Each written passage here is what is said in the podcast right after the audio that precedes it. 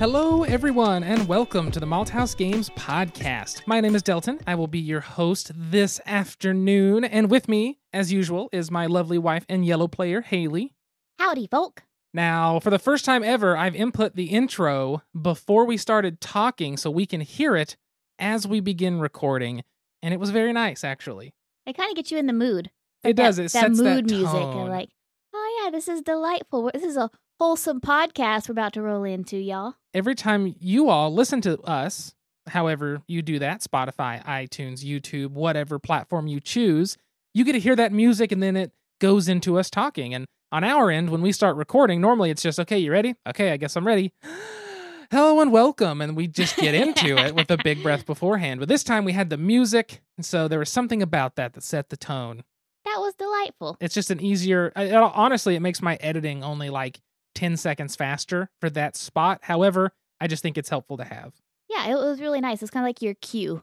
It is. It is the cue for the show is beginning and starting, and here we are. feel really rusty coming off today. It's been a month since we've recorded. It has. We did the Alan Gerding interview on like a Friday, Thursday, something like that. Was it a Sunday? It was a Sunday. We recorded it on a Sunday. It came out the next week, and that Saturday we recorded Ben Canellis's interview. So it's been since Alan's, which is now two months as of I guess tomorrow. Two months. Two months since.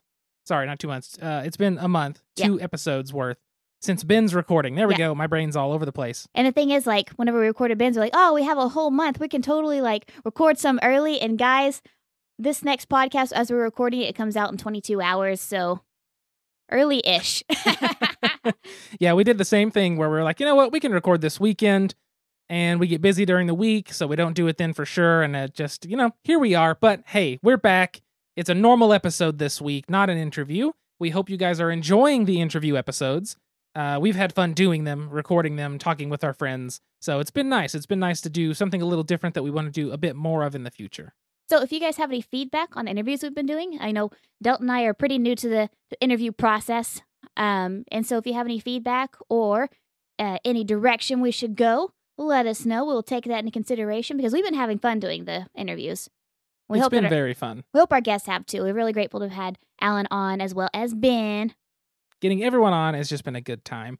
But since we've recorded that, uh, we haven't done a ton. We've played some board games together, uh, playing a lot of video games for me. Haley's been practicing guitar more. We have a crap ton of yard work done in the backyard, which was a mess because of our wisteria vine. We got a roll off dumpster, threw all of it away except for the last bits. And that's pretty much been our life, is just uh, living the norm, trying to at least. My garden is beautiful. My potatoes are wild. Here we My go. lettuce is gorgeous green, absolutely gorgeous. My pepper plants are sprouting, and my squash and pumpkins are getting big, and those should start flowering soon, which I'm really excited about. And then Delton, um, as he was, we were cleaning out the plants from our backyard. He basically cleaned out a whole new flower bed for me, and so I'm going to be researching this weekend to see if there's anything I can plant because I know it's it's May 17th, so it's a little late in the season for a lot of planting. But if I can find maybe at least a couple of things that can stand being planted late, we're gonna see if we can get those get those ready to go because I have so much unused space now. Oh, Delton's pouring our beer. So today we're only gonna have one beer because this one beer is 70 17% alcohol, thought it was 18. 18% alcohol. And so when splitting this, basically it's the alcohol equivalency of us each drinking a full 8% beer. So on or so forth. So we're just gonna split it. Uh, today's beer, I wanted to dive into this early because I'm really wanting to try it, but also get it out of the way so we can just talk games from here on out once we're done with the beginning intros. Uh, this is the Raison d'Extra from Dogfish Head, which is one of our prob- probably my favorite brewery in the end because I've never drank something of theirs and said not a fan.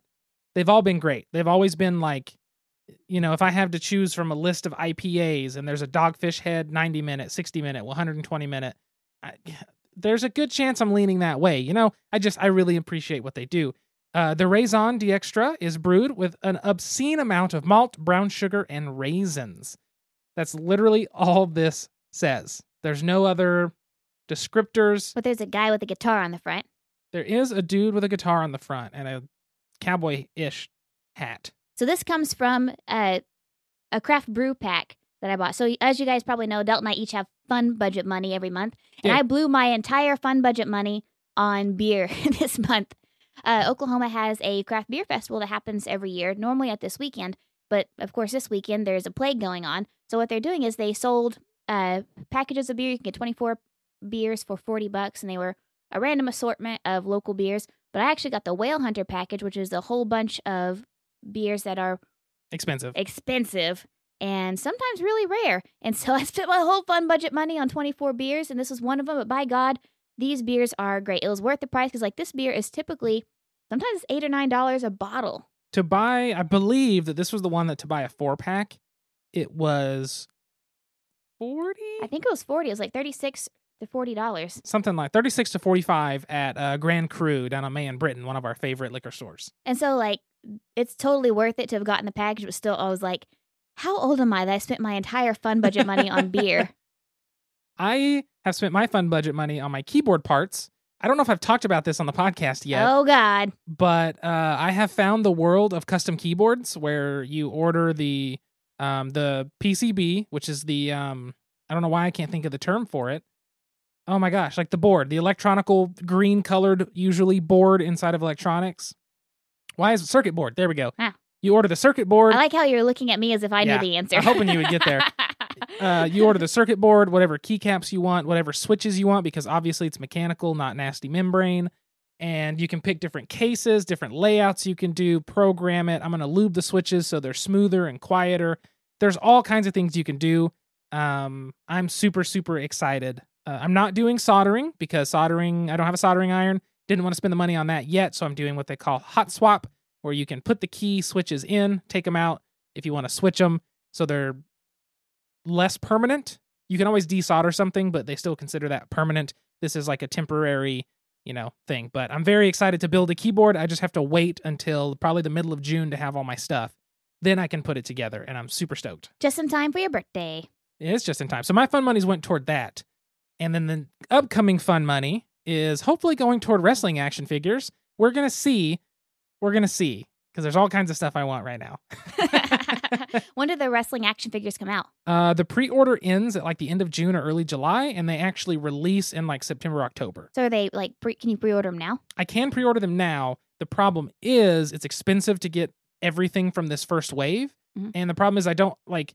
I have followed this company, the people in it, the main ones that are like the the EVPs, before this was ever a company, and we were there watching their online YouTube show whenever they said we're doing this, and we have followed. I have never missed a single TV episode. I've never missed, you know, a pay per view. I followed a lot of what they've done, and so I feel like I need to get in on the ground floor with these because it's the next step in this company that I've feel like I've grown with.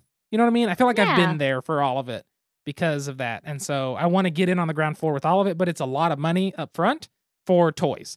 So I wanted to wait, save up a minute until around my birthday, get any birthday money, and then pre-order them while it's Yeah. still open. And I'll then say, you know, your birthday's coming up too. It's coming up next month, so there's that. Just like start sending pictures to Rhonda. She'll like she'll like actually get you a um rock attitude era action figure. That's what would happen. That's what would happen. you know, I saw this was on sale. No, Delton likes his action figures. He sent me some, but this one was on sale. And I'm like, well, you see, there's a very specific website you have to go to here, ringsidecollectibles.com. Anyway, back to this beer. Nerd. Speaking of fun money, I'm sorry I had to go out on that tangent. Oh my god. It looks very dark brown, not even hazy, but cloudy. You can't see through it. You just get some light a little bit. It looks like Doctor a flat Dr Pepper. Kinda, yeah. You smell malt right up front. It smells like cinnamon raisin bread. You can get the raisins very strongly, and you get the brown sugar pretty stoutly Mhm. too. Oh gosh. You can smell a little bit of the alcohol. So sweet. if you swirl it, there are very hefty legs. Oh boy, Sexy legs. the legs of a stallion. Some strong legs. That's what that is. All right, we're gonna take a taste. Haley, take your Okay. first taste of Dogfish Head Raison d'Extra. Oh wow. Is it more my kind of beer than your kind of beer? Because I have a feeling it is by smell. It is, but it just tastes like you're biting a raisin. It tastes like you know those raisins that are kind of sour-ish that you get. You know, whenever you're There eating raisins, there is a sourness to that. it's like one of those sour raisins, like a green raisin, almost. It sort of is. It's very, very sweet, very bready.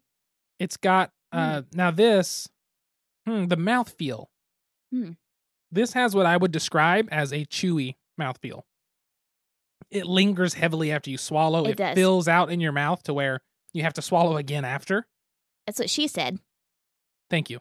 But you know, whenever you have oil in like a, like say you're measuring oil in a in Mhm. a measuring cup and you pour out the oil and there's still like a oil residue. Yeah. That's what it kind of feels like in your mouth. Like after you swallow, it feels like there's still that layer of oil in your mouth, and you have to wait for that to dissipate. I could see that. Does that make sense? hmm How it, that's how it feels in my mouth, anyway. It's very, very good. The aftertaste is good. The mm-hmm. taste is good. It's very sweet. There's not much of an alcohol taste at all, which is surprising. And It's got raisins, that tiny bit of a tartness with a little bitty bit of bitter. and there's a lot of alcohol in this. It doesn't taste like it is this strong in alcohol. It is not a chugging beer. However, yeah, you could drink one or two of these without realizing how much you're putting away. And you're like, oh no, Oh, no. But it's very, very good. yes, a plus dogfish head as always. I was to say, as always. I have never had a dogfish head that I didn't like. Exactly. That's the thing. All of them are just superb. Even my favorite local beer companies, there's always a beer or two that I just don't care for. I'm like, ah, that one's fine. But Dogfish Head has never been that way, and I've had a lot of Dogfish Head. I need to find like a list of every beer they produce and start marking them off. We've tried a lot. we have. Well, I think before we move into the game of this episode, I want to do the Kickstarter shout Kickstarter shout outs. Oh my god, Patreon shout outs now. So we are going to thank Allison, of course, our number one fan that's been around since the beginning. Alan is back, back on the bandwagon of the Patreon train. Guess who's back? Back, back, Back again. and and Alan's back. back, back. He's my friend. He's our friend. Okay. Uh, and then we have, of course, Jesse and Catherine, Yay! our great, great friends south of us. We are so grateful to all of our Patreon backers. Be like them. Get on their level by doing, was it $5 a month? $10 a month. Theirs is the $10, $10 a month, month. level. The 10 is a shout out on the podcast. The levels below that deal with uh, videos, our Twitch stream, which by the way, we have been streaming on Twitch every Friday night now at 7:30 p.m. Central Time, Central Standard Time. Chicago's time. I guess so, yes. Uh, we have been streaming on Twitch and trying to shout out our Patreon backers that are of the video uh, credits level there as well as the podcast level. And then we have the uh, Twitter shout outs and just the $1 support as well. We do. Um, I mainly wanted to thank them because I have used the money that is in our Patreon and I am proactively using the next couple months because I picked up a Zoom H6 that went on sale for the lowest price I have ever seen a brand new Zoom H6. Uh, that will allow us to record using my good shot uh, shotgun microphone that I also got with Patreon backer uh, donated funds. That way, we can record videos outside of the computer room using my nice microphone, as well as be able to take our microphones and truly record at conventions. So that way, we can make good videos at conventions if we want to. We can do interviews, things of that sort. It's just going to make it a little easier on me in the editing, the setup, the teardown, those processes. Now, I've got another piece of equipment to make my life better. Yes, we're really great for you for you guys. Thank you so much for supporting our podcast, not only financially, but by listening as well. It is because of listeners like you that we do what we do, just like OETA. Exactly. I never thought that I it would be people listen to the podcast. Like I I make this podcast, we make this podcast. I wanted to start it because it's fun. I love board games, I love beer. They go together for me. We play board games, we have a beer. It makes sense, right? I wanted to do this for fun. But the more that people listen and the more that people relate and the more that we find out people listen to our show and enjoy it, it makes me want to keep going, not just because I like it, but now people have an expectation. People are excited. They're ready for the next episode to come out, which gives me joy in the fact of making this. It also makes it more fulfilling and it makes me want to keep going. And so if I can better the product and find more ways to make it interesting and put out more interesting content for people, I think that that's a good thing. I think so too. But that's where I'm at. it was so weird. Uh, so first of all, I'm, I'm gonna I'm gonna say this first. Congratulations to Allison. She got married last week. Congrats, Allison. Yay, we're so proud of you. But we got to I got to officiate her wedding. And so uh, I'm talking to Allison um, throughout the wedding. The photographer's there. It was a social distance wedding. Everybody uh, stayed like they're 10 feet apart. It was very low attendance, only 10 friends, family, and all that jazz. But uh, I was talking to Allison, and the way I said SpongeBob was really silly. And the photographer turns to me, points, and says, uh, podcast. And I was like, what? I'd never met this guy in my entire life. He recognized me from our podcast, and it just it made my day. Like it, it meant so much to me that somebody listens to it, and so it's always really surreal feeling whenever I meet somebody who actually takes the time and listens and enjoys our podcast. So thank you guys for supporting us. It's really fun. Definitely. With all that being said, now this intro has run longer than most. Let's move to the game so we can move this podcast forward. Oh, here's the door. It's straight ahead. It's it's a game. So today we are doing a fan-made version of a game that happens to be one of the few fan-made versions that gets an official printing. Today we are doing My Little Scythe. Now, I don't think we've actually talked about Scythe on the podcast. Maybe we have. I would have to look at our log. Ooh, I need to put this in our spreadsheet too. Ooh. I have a spreadsheet I keep of all the games we talk about, the episodes that they're on, the beers we drink, the guests we have, the topics, the questions. I have a thing of ever all of that. Um, but I don't know if we've talked about Scythe before. It's a very, very popular game from Stonemaier Games. Was a big Kickstarter success. Still has a lot of players out there, and now has an app. And there is currently, as of this coming out, there is a Humble Bundle. You can go to humblebundle.com, I believe, and there is a package that's something like Play with Friends, and it's all board game related apps for the computer, not your phone, computer. Uh, several of which work on the Mac OS, most of which, or all of which, will work on PC. Some of them work on Linux. I don't know who still uses Linux. But Scythe is on there, and Scythe is very good, and that app, the like in-game app for the for Steam, is very good. It's very fun. I really like it. My Little Scythe is a fan-made creation. It was designed by Hoby Chou with daughter Vienna Chou, illustrated by Katie Cow, so I'm going to pronounce her last name, and sculpted by Marcin Adelier. What it is is Hoby Chou made this game to play with his daughter Vienna because he loved Scythe and he wanted to have a similar feeling in a game, but bring it down because I think she was only Eight? maybe eh, maybe eight. She might have been lower than that. Yeah. Uh, I don't know what age they put on the box. Do you want to see? Eight. Is it eight? Yeah. She must have been eight. He wanted something simpler that she could understand, but would give him the feeling of playing Scythe. That's where My Little Scythe came from. So My Little Scythe is exactly that. Is it is a more simplified, kid-friendly, much cuter version of Scythe. The way the game is going to play is you are going to be one of the factions within the game and it gives you two characters. You can either be the Great Monkey Kingdom, the Eagle Kingdom, Kingdom of Boarland, the Wild Tiger Kingdom, United Bear Kingdom, Mo- uh, Musk Oxen Kingdom, and Kingdom of the Wolves. I was totally the Tiger Kingdom because they look like little communists and I love it. And I think uh, was that the Musk Oxen? I think you were. I think so because I really love those little like ox with their horns. I just think they're cute. You pick one of those and you get two people. You move those two people around the board, taking actions like moving. Uh, you put out supplies on the board, whether it's apples, scrolls, which are for encounters you have, gives you a choice to make, and gems. There are different ways to succeed in this game. If you can deliver enough gems by taking them to the center of the board, you can get a point, basically. And the first one to get four of those different points can win. Most likely, the game will end in a tie pretty often, which is then you use a tiebreaker. But all in all, you're moving around the board, you're doing some different things, and it's really neat. Uh, I'm going to assume most of you have played Scythe. If you haven't, it's very competitive. You're trying to be the best out of everyone. But what's different in this game that I like a lot compared to normal Scythe is this game actually rewards you for being nice to your opponents.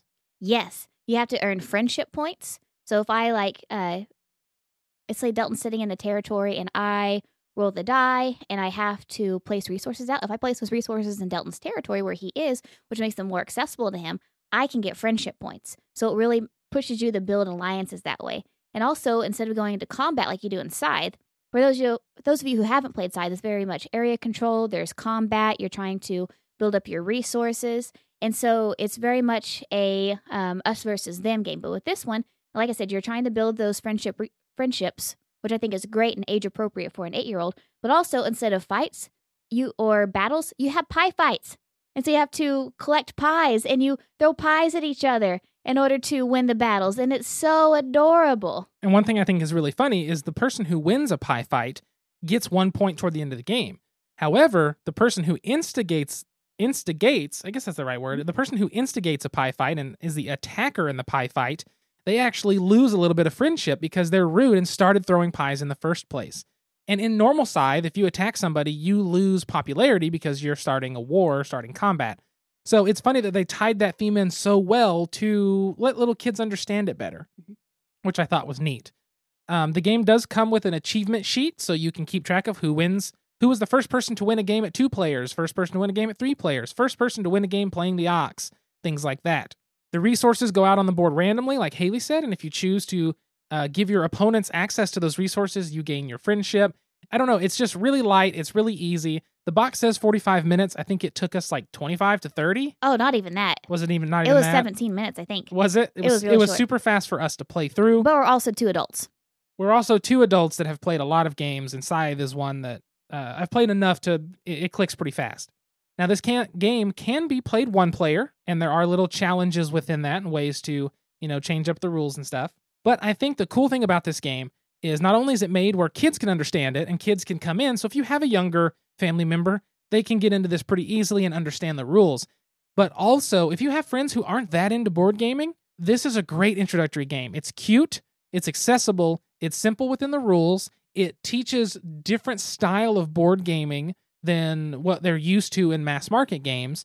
And you can say, well, if you think this is good and you want something more complicated, a little more to it, we can upgrade to the full version of Scythe. Mhm. So I think that that's really a great spot for this game to be in. Yeah. Kid accessible, it's cute, everybody can play it, but it's an easy way to say, I want to play Scythe, I want the feeling of Scythe, but I'm playing with somebody who doesn't want that kind of complexity. But it's complex enough to be engaging. Exactly, exactly. It's enough you have to think still, but it's not so much that someone who's new to the gaming hobby or just isn't used to comp, uh, you know complex or games with a lot going on, they won't be turned off.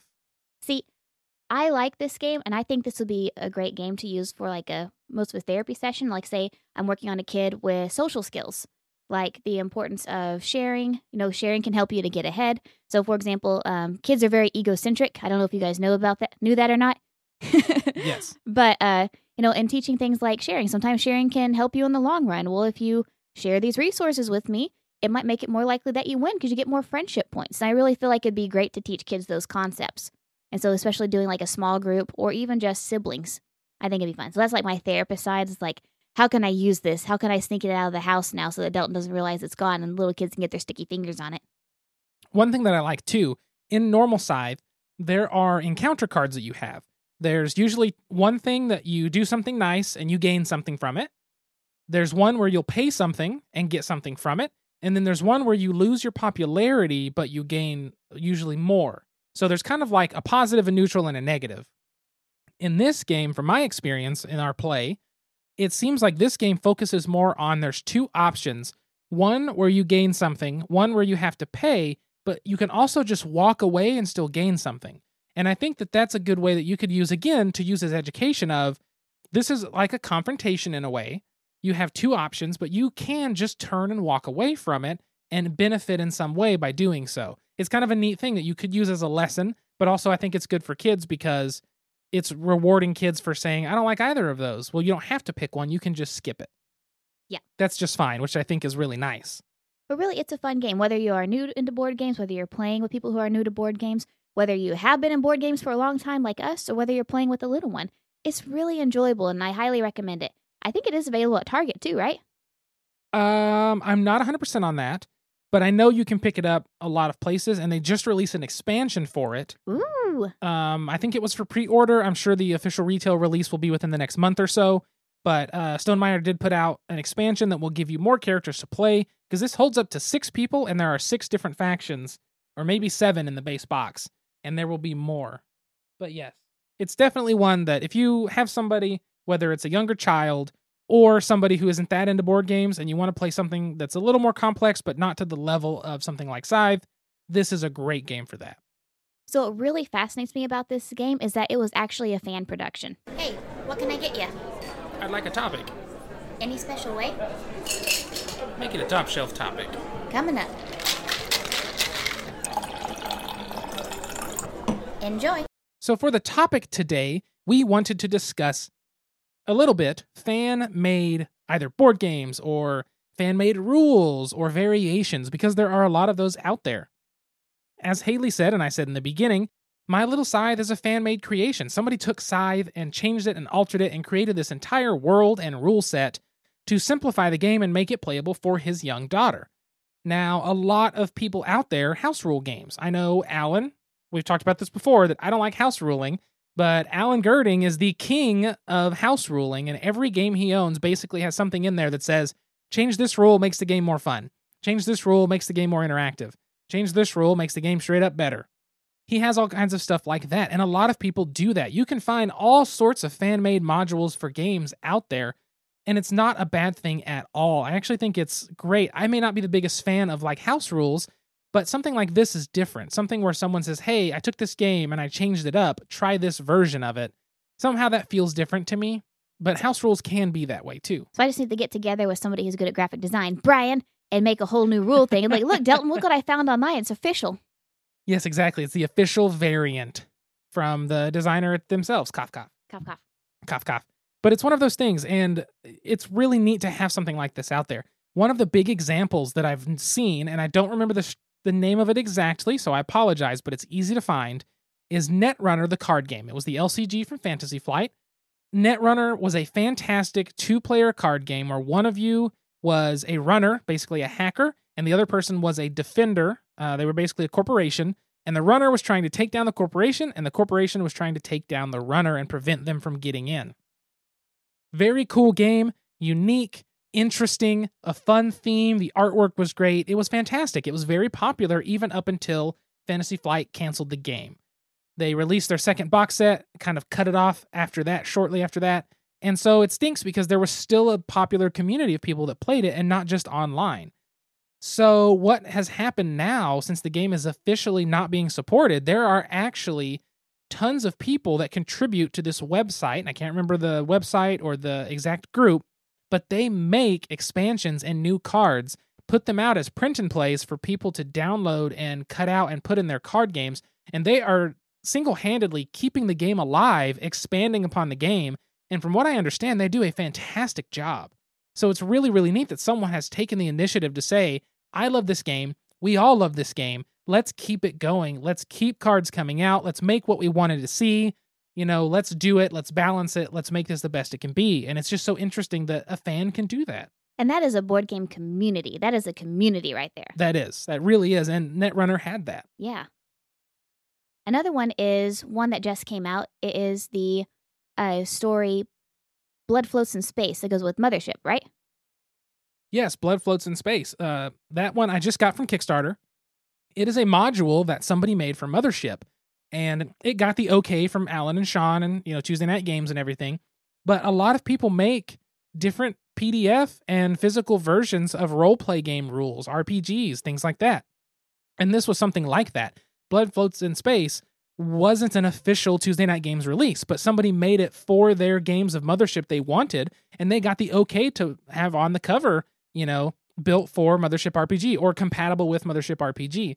And that's something that a lot of people can do is you can dive into the RPG world and there's so many fan creations, whether it's new unique monsters, new rule sets, modifications on a setting.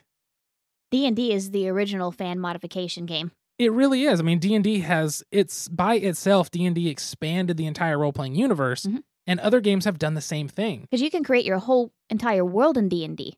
Like you can create your own, your own story, or you can have whatever is available. Exactly. I mean, the thing with RPGs are they let you use your imagination. So I feel like RPGs lend themselves to this much more than everybody else. However, board games is more difficult to do, but I also think in the end it's more rewarding because of that difficultness, Mhm. that that uh, difficulty. Because in an RPG, I'm like, you know what? I want this to be pirates, but they're also ninjas, ninja pirates. You're like, I've got it. You know what? I want to have a six pack and be 380 solid muscle. I can do that. you must be a very large person for that. yes, just like that one time we played, what was it, the one shot Pathfinder with Christina and Micah? It wasn't Pathfinder. That was a little another. It was a small. Somebody made a two-page rule sheet of an RPG online. But yeah, you were the big brute that just used muscle over everything. Oh, it was wonderful. I absolutely love that role. I think I was supposed to be a bouncer. That's how I'm supposed to be. Probably we should do something like that again. I would love that. Christina and Micah, I know you're probably not listening, but let's do it again. but it's really neat. There's all kinds of fan creations out there. Things you can find on Board Game Geek, different files, different variants, and it's okay to make your own as well. If you see something in a game and you go, you know what, this game really needs this as an expansion to make it better, just do it. go for it. And then, hey, if it works out really well, present it to the company. Nothing can come negatively from that. They can just say, we're not really looking to publish an expansion for this game. That's the worst that can happen. They can't tell you not to make something as long as you're not selling it under the same game name and stuff. I mean, you can put it up online as just, hey, I made this. You guys download it and try it if you want. And that happens constantly in the board game world. or even just for yourself, or even just for the satisfaction of Yeah. saying, I made something. Exactly. And it's just really neat. Like, what I really want to see is I want to see, now, given we've only played the base game of Time Stories, we have one expansion that we haven't gone through. We want to have Brian to do that because he's our person that we've decided to take into Time Stories and he wants to do the expansion at the Marcy case. But I want to see what fans have made for that game. With all the cards available, you could probably print and play some cards, but I'm sure somebody has made an potentially an even an, an even more compelling story to time stories in the base game. You know what I mean? Someone's done something. And so it's just so neat that people can do that. And some of it sometimes like this, the actual publishing company and main designer of the game can come out and say, I want to publish your version. I think it's perfect for our lineup. And it's friggin' Jamey Stegmaier. Exactly. So it's really, really neat. But fan made creations are, I think, important to keep the hobby alive. Follow your dreams, kids. Follow your dreams because they can come true. Can, not will, but can. Realism. Uh, it's just really neat. I think it's worth doing. If you see something you want to change or something you want to add to it, just go for it. Why not? It doesn't hurt anything. And if you're looking for more and more for a game, go to Board Game Geek, go to Reddit, see what you can find. And somewhere out there, someone has made some new variation or new rule change that you may just enjoy. And now, join us for a Malthaus Games podcast special, Pint-Sized Question. So, on the topic of fan made creations, our question for this episode is Haley, what would you like to make for what game? You know what I think would be fun? What's that? Is an actual wine pairing variant with viticulture. Like- oh, Like as you're making the wines, um, if you could have like a three different wines, and as you make them, like that's whenever you get access to those wines. Like the first time you make a um, red wine, you get to open up, take a drink from this this one. First time you make a blend, drink from this one. First time you make a champagne, make it from this one. I know that sounds really lame. You'd have to have like four different bottles of wine. I'm not saying you should drink all of them, but I think that would be really really fun. I think if you had a, a group of people, you were playing like a four to five player game. Yeah. And yeah, everybody just had like, you know, anytime you Like make a- that wine, you get a shot of it. You get like a, a shot of it, yeah. like a one ounce of it. And Yeah, so you just split all the wine. Because like there's some rounds where you make like one bottle of wine every two rounds, or and sometimes you make three bottles of wine in one round if you play your cards right. But um, Yep. But I just think that would be fun. Make it kind of like a drinking game. That could be really cool. I think what would be fun is if you did that too. Somehow with when you ship an order, if something happens, I don't know what would happen there, but Yeah, they run around the table. switch seating positions. Boom. Boom. It's That'd, like be, that'd be terrible. oh, it's like duck, duck, goose. Kinda. musical chairs. But that'd be pretty cool. That'd be a fun way to play if you had enough people that liked wine. Oh, I got people. I'm sure you do. What about you, Delty Poo? For me, it's very difficult because I don't like changing games and I also don't really have the eye for like I wish this game had this or I wish this game had that. So it's tough for me to say, but I think in the end uh, what I'm going to say is I wish what I'll say is I wish I could find a way to do a deck building experience within Keyforge Mm. because I know we haven't talked about Keyforge on the podcast, and we need to at some point soon because I would like to do that. But uh, I find Keyforge to be fun. However, I've only ever purchased four decks. I've only played with two of those decks, and that's it. And I haven't touched the game. I wish I could figure out a way to deck build with what I've got. And I know that you could just throw cards in, but I want there to be a system like in in Netrunner. You had these cards, you had so many cards you could have.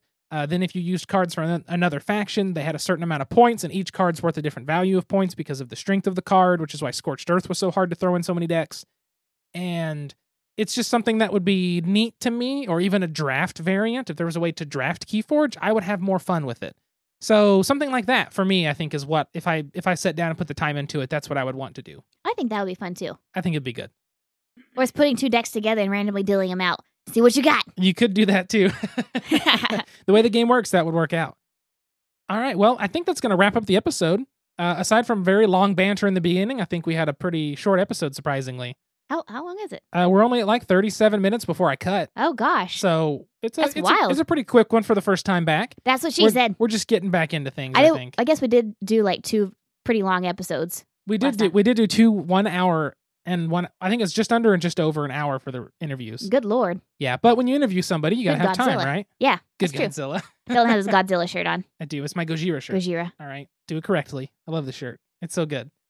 All right. Well, I think that's going to wrap up this episode. So thank you again for tuning in and listening to the Malthaus Games podcast. I never even said we're a board, board game beer. Okay. Uh, thank you. thank you again to our amazing Patreon backers. If you want to be like them, patreon.com slash malthaus games, M-A-L-T-H-A-U-S games. If you have a game you want us to look at, a topic you want us to cover, a question you want us to answer, or any general feedback or anything like that at all, make sure to send us an email, contact at malthausgames.com.